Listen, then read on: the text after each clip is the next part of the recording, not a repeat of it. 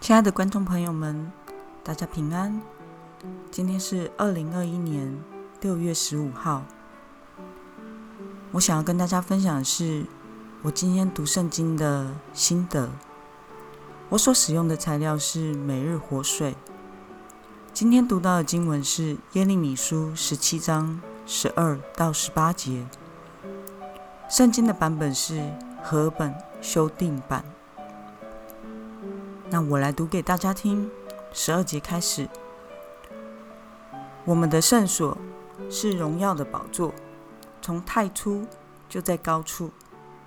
耶和华以色列的盼望啊，凡离弃你的，必蒙羞；离我而去的，他们必被写在地里，因为他们离弃耶和华，这活水的泉源。耶和华啊，求你医治我，我就痊愈，拯救我，我便得救，因你是我所赞美的。看啊，他们对我说，耶和华的话在哪里呢？让它应验吧。至于我，我并没有逃避做牧人跟随你，也没有想望那灾殃的日子，这是你所知道的。我嘴唇所出的都在你面前，不要使我因你惊恐。灾祸来临时，你是我的避难所。愿那些迫害我的蒙羞，却不要使我蒙羞；使他们惊惶，却不要使我惊惶。愿灾祸的日子临到他们，以加倍的毁坏他们。这一段圣经是耶利米在耶利米书中第4次的独白，说明了他真的不愿意看见自己所说的预言实现，也就是百姓遭受到灾祸。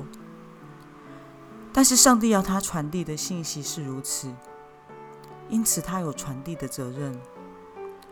当时耶利米的处境似乎是，虽然他向百姓宣告了来自上帝的信息，但是却遭到了百姓们的谋害与逼迫，甚至将他视为假先知。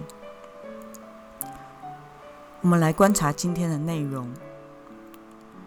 耶利米称耶和华神是什么，并且请求神什么呢？透过第12到第14节以及第17节，我们可以知道耶利米将耶和华神视作上帝百姓唯一的盼望与避难所。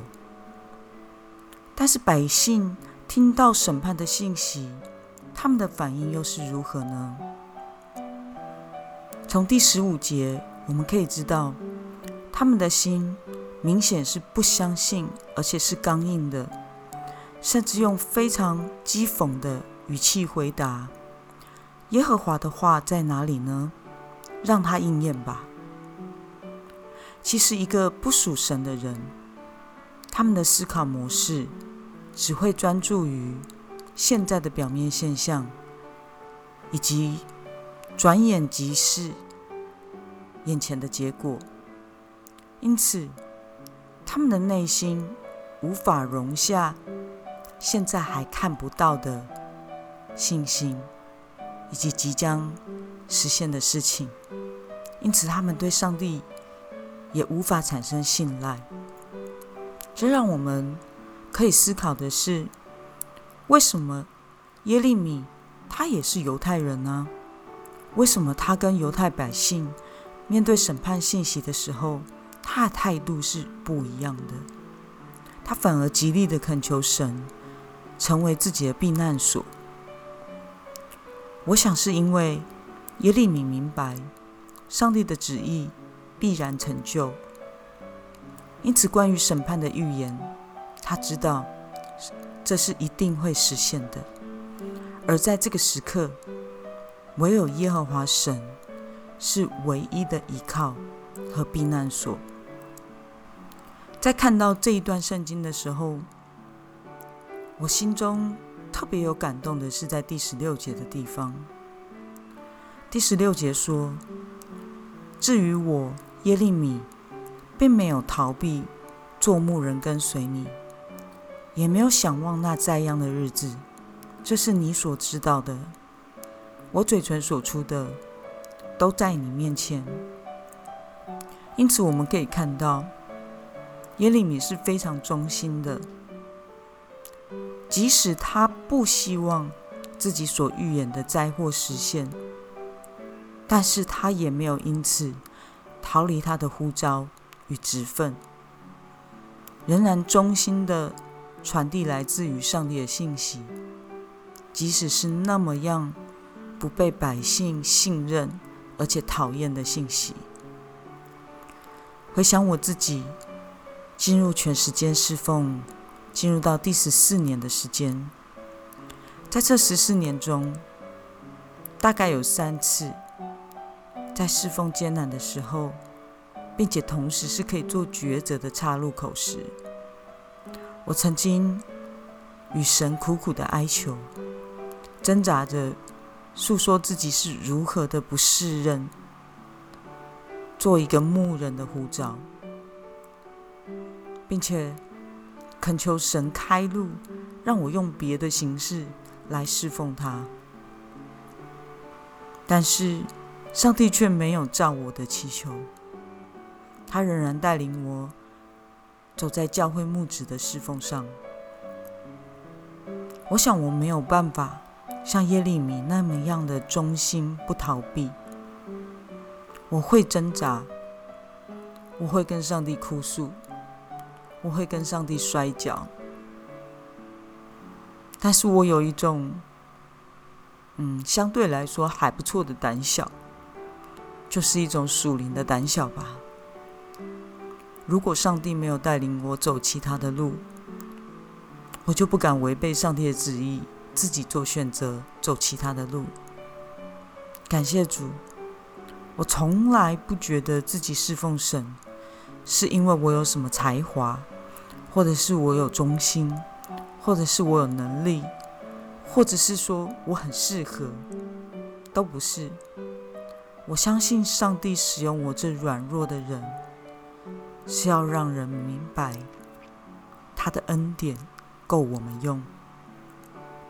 亲爱的弟兄姐妹，在你最需要的时候，谁是你的避难所呢？谁是你的依靠呢？我们该如何才能像耶利米一样，把上帝视为唯一的依靠呢？我想我不能劝你要跟我一样有一个属灵胆小的心，而是应该要对你说，靠着那加给我们力量的耶稣基督，相信在任何处境中都可以度过。